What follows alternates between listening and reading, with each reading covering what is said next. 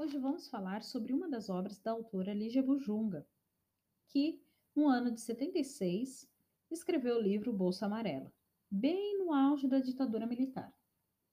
A autora traz dentro dessa história, do livro Bolsa Amarela, como personagem principal Raquel, uma menina que nasceu fora do seu tempo.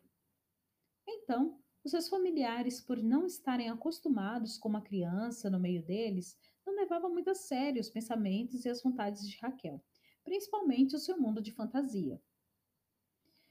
Por isso, Raquel desenvolve ali a vontade de ser três coisas: um menino, de ser adulto e, por último, que ela vai descobrir no decorrer da história, a vontade de ser escritora.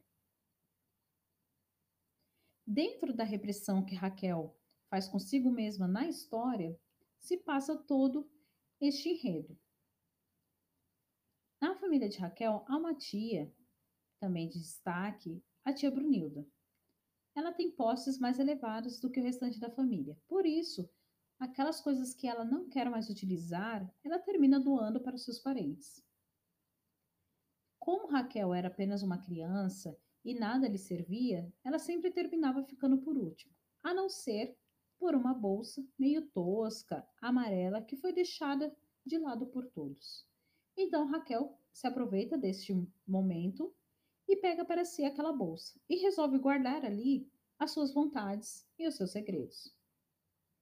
O inconsciente dela vai fazendo com que a bolsa fique mais pesada porque ela não vai sabendo lidar ali com essas vontades e com a sua forma de ver as coisas.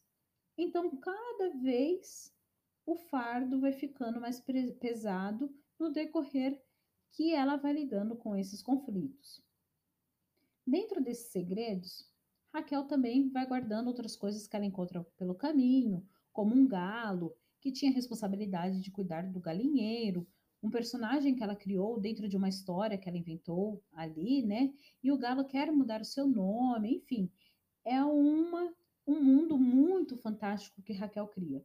E aí o Galo também né, está indeciso e tem as suas próprias vontades. E um alfinete que ela encontra pela rua, que ninguém mais queria, não tinha utilidade, e ela resolve guardar este alfinete dentro da bolsa, junto com suas vontades ela não quer, é, é, ela fica um pouco confusa ali, é uma hora no decorrer da história, o que é real e o que é imaginário. Não dá para diferenciar. Ficou muito próximo os dois mundos, né? Então, ela vai tendo que tomar as decisões e trazendo ali a reflexão sobre aquilo que é bom e o que é ruim. Porém, é, Raquel ela vai fazendo esse tipo de reflexão e tomando essas decisões, comparando ali com o que é certo ou não fazer para que ela consiga alcançar os seus desejos.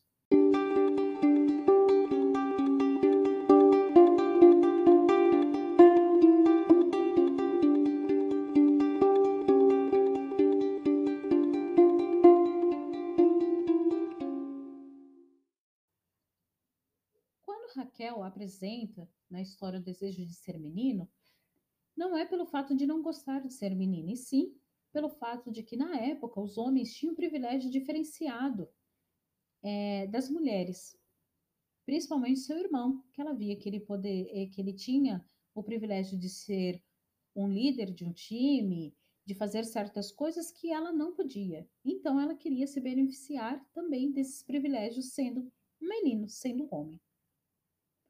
E a história vai, vai é, ocorrendo, seu desenrolar, aparecem outros personagens, como o Galo Terrível, que foi um galo, né? Era um galo de briga, e ali, em outra história que Raquel cria, né? E ali, é, os donos daquele galo terminam costurando seus pensamentos para que o galo fique é, só com a mentalidade de brigar. Por isso, terrível, né? Que é o galo, outro personagem da história que Raquel cria, ele briga o tempo todo. E isso também a autora traz, né, essa postura é, do galo como uma reflexão, além da reflexão feita é, e apresentada através do primeiro desejo de Raquel de ser um menino, né, que era a forma como a sociedade via a mulher na época, é, ela traz através dessa, a autora traz através dessa história a reflexão também do que estava acontecendo, que era a forma de censura, né, a representação da costura do pensamento do galo, que ele não podia pensar outras coisas além das brigas, era uma forma de se trazer à tona é, essa reflexão sobre o que estava acontecendo na época, né? O pensamento e a censura das pessoas, é, o pensamento ligado à censura do que as pessoas viviam é, devido à falta de liberdade de expressão.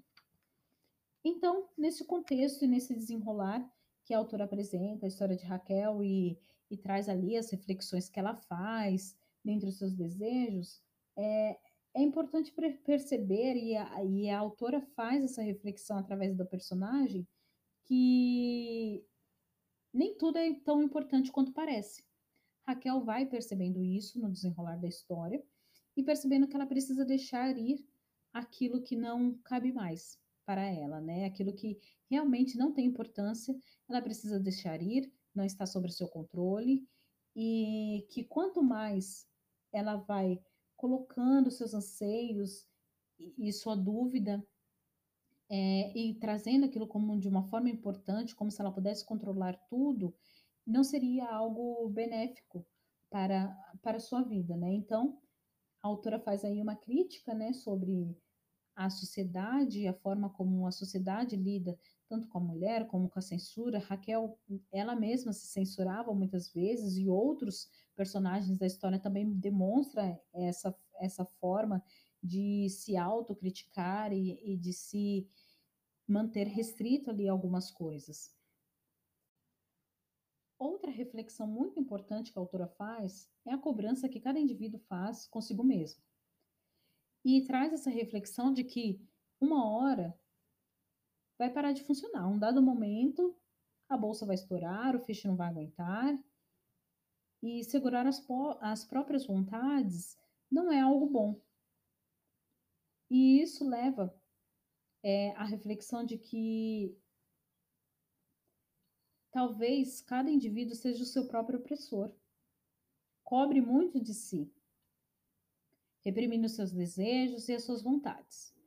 Então, é, é um livro muito rico, apresentado pela autora, em uma época muito difícil para a sociedade brasileira, em que as pessoas utilizavam outros meios para expressar os seus pensamentos, né, porque não estava sendo permitido isso na época, e ela traz uma reflexão muito importante de como lidar com a vida e com, e com esse momento tão crítico e delicado né, que a nação vem passando. Eu espero que desperte em você a vontade de ler esse livro na íntegra. Nos vemos em uma próxima oportunidade.